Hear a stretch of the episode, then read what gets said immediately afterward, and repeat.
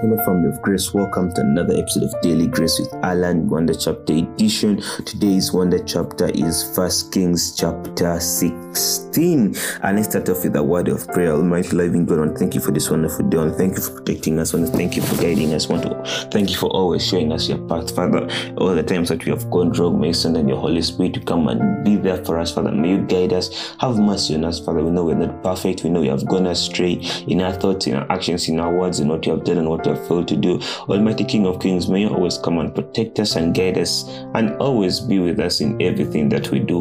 We pray all this believing and trusting in your mighty name and that of your Son, Jesus Christ, who strengthens us. Amen. And let us start off by reading First Kings chapter 16. Then the word of Lord then the word of the Lord came to Jehu, king son of Hanani, concerning Baasha.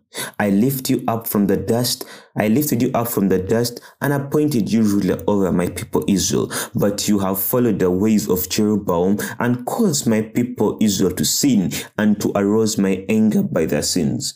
So I am about to wipe out Baasha and his house, and I will make your house like that of Jeroboam, son of Nebat. Dogs will eat those who belong to Baasha, who die in the city, and the birds will feed on those who die in the country. As for the other events of Baasha's reign, what he did and his achievements, are they not written in the book of annals of the kings of Israel? Baasha requested with his ancestors and was buried in Tirzah, and Elah his son succeeded him as king. Moreover, the word of the Lord came through the prophet Jehu, son of Hanani, to Baasha and his house, because of all the evil he had done in the eyes of the Lord, arousing his anger by the things he did, becoming like the house of Jeroboam, and also because he destroyed it. In the 26th year of Asa, king of Judah, Elah son of Baasha became king of Israel, and he reigned in Tirzah two years. Zimri, one of his officials, who had command of half of his chariots, plotted against him. Elah was in Tirzah, Tirzah, and at that time getting drunk in the home of Arza, the palace administrator at Tirzah. At Tirzah. Zimri came in, struck him down, and killed him in the 27th year of King Asa of Judah. Then he succumbed, then he succeeded him as king. As soon as he began to reign and was seated on the throne, he threw off Baasha's whole family. He did not spare a single male member, whether relative or friend. So Zimri destroyed the whole family of Baasha in accordance with the word of the Lord spoken against Baasha through the prophet Jehu because of all the sins Baasha and his son Elah had committed and had caused Israel to commit. So they aroused the anger of the Lord, the God of Israel, by their worthless idols. As for the events of Elah's reign and all he did, are they not written in the book of annals of the kings of Israel? In the 27th year of Asa, king of Judah, Zimri reigned in Tirzah seven days, the army was encamped near Gibbethon, a Philistine town. When the Israelites in the camp heard that Zimri had plotted against the king and murdered him, they proclaimed Omri, the commander of the army, king over Israel, and that very day, and that very there in the camp. Then Omri and all his Israelites went with him, withdrew from Gibbethon, and laid siege to Tirzah.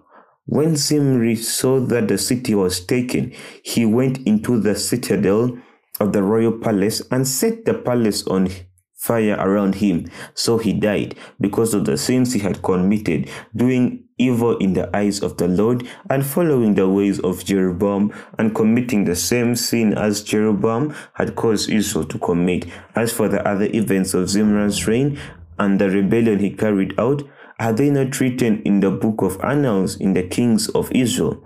Then the people of Israel were split into two factions. Half supported Timbin, son of Ginath, for king, and the other half supported Omri. But Omri's follower proved stronger than those of Timbin, son of Ginath. So Timbin died and Omri became king. In the third 31st year of Asa, king of Judah, Omri became king of Israel, and he reigned 12 years, six of them in Tirzah.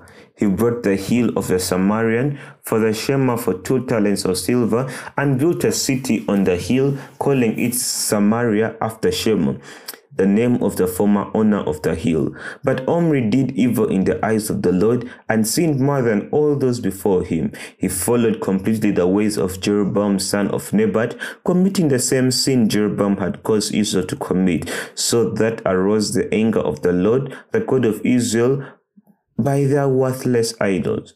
As for the events of Omri's reign, what he did and the things he achieved, are they not written in the books of annals of the kings of Israel? Omri rested with his ancestors and was buried in Samaria, and Ahab his son succeeded him as king. In the thirty-eighth year of Asa king of Judah, Ahab son of Omri became king of Judah. He reigned in Samaria over Israel twenty-two years Ahab son of Omri did more evil in the eyes of the Lord than any of those who were before him. So he not only considered it trivial to commit the sins of Jeroboam son of Nebat, but he also married Jezebel, daughter of Ethbaal, king of the Sidonians, and began to serve Baal and worship him. He set up an altar for Baal in the temple of Baal that he built in Samaria. Ahab also made an Asherah pole, and did more to arouse the anger of the Lord, the God of Israel, than all the kings of Israel before him. In Ahab's time, Hiel of Bethel rebuilt Jericho. He laid its foundation stones at the cost of the first son Abiram, and he set up its gates at the cost of his youngest, Segub, in accordance with the word of the Lord spoken by Joshua, son of Nun. And this is where our wonder chapter for today ends. And I just have one piece of one message that I want us to pick, and it's from verse 2. What does it say? I lifted you up from the dust and appointed you ruler over my people Israel. But you followed the ways of Jeroboam and caused my people Israel to sin and aroused my anger by their sins. Let me read it for you one more time. Verse 2. I lifted you up from the dust and appointed you ruler over my people Israel. But you followed the ways of Jeroboam and caused my people Israel to sin and to arouse my anger by their sins. And now, this just this verse alone brings so many messages, but I want us to focus on two things. The first part of this verse I lifted you up from the dust and appointed you ruler over my people Israel. I lifted you from dust and appointed you ruler over my people. The Lord brought him from dust to a king. From dust, that just means something very worthless. Amen. You know, dust is so worthless, has no um a definite value. Now imagine being brought from being nothing, from being worthless to being king. Amen. That just means that the Lord can elevate you from where you are. It means that no condition that you are going through is permanent. Nothing.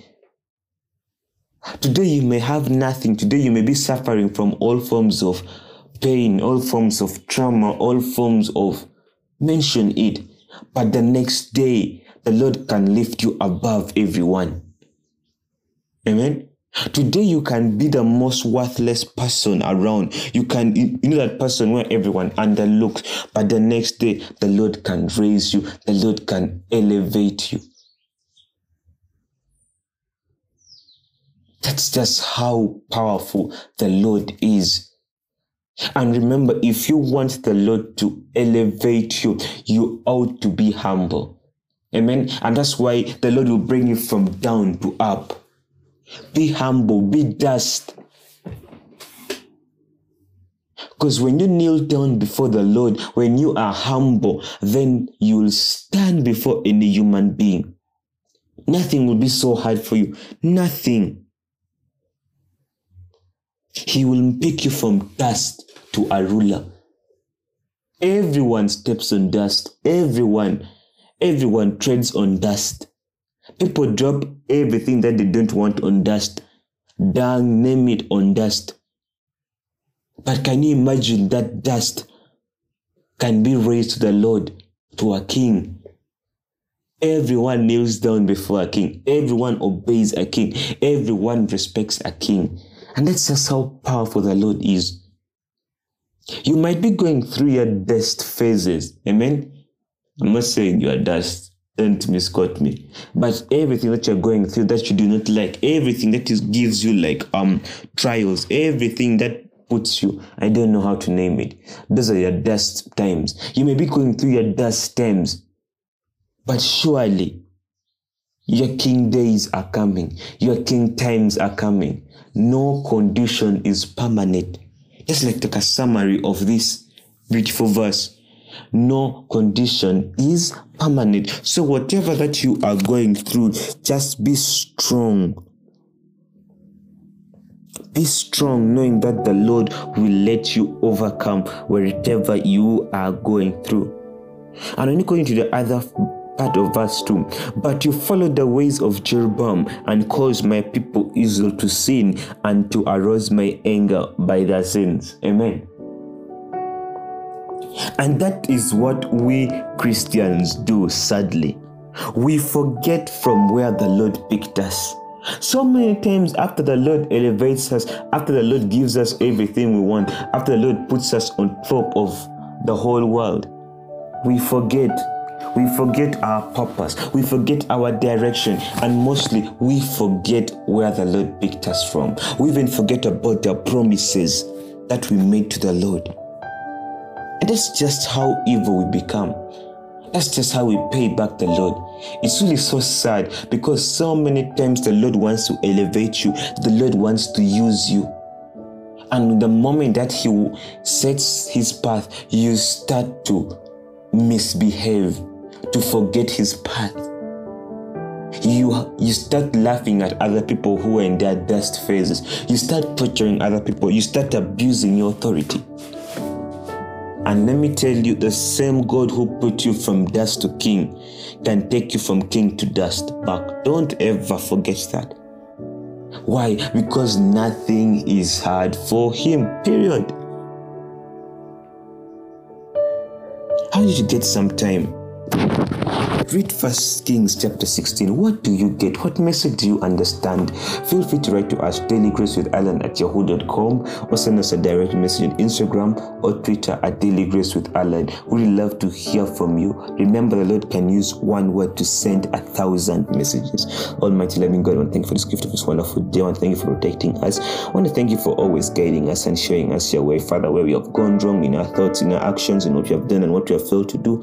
Father, may you forgive us. Father, so many times when you elevate us, Father, we forget where we have come from, Father. We forget the promises that we made, Father, and we become proud people. Father, may you fill us with the Holy Spirit so that we always be humble and meek people, so that you use us, Father. All the times that the devil tries to convince us in any other way that we are worthless, Father, today we have seen that nothing is worthless and that no one is worthless before you, Almighty King of Kings. That you can use anyone for the greater glory of your name. That, Father, if you can raise someone from dust to a king, surely you owe a lot of us. Father, you have very great and magnificent plans for each and every one of us. May you open our eyes to always see them and to always trust you. We all this believing and trusting in your mighty name and that of your Son, Jesus Christ, who strengthens us. Amen.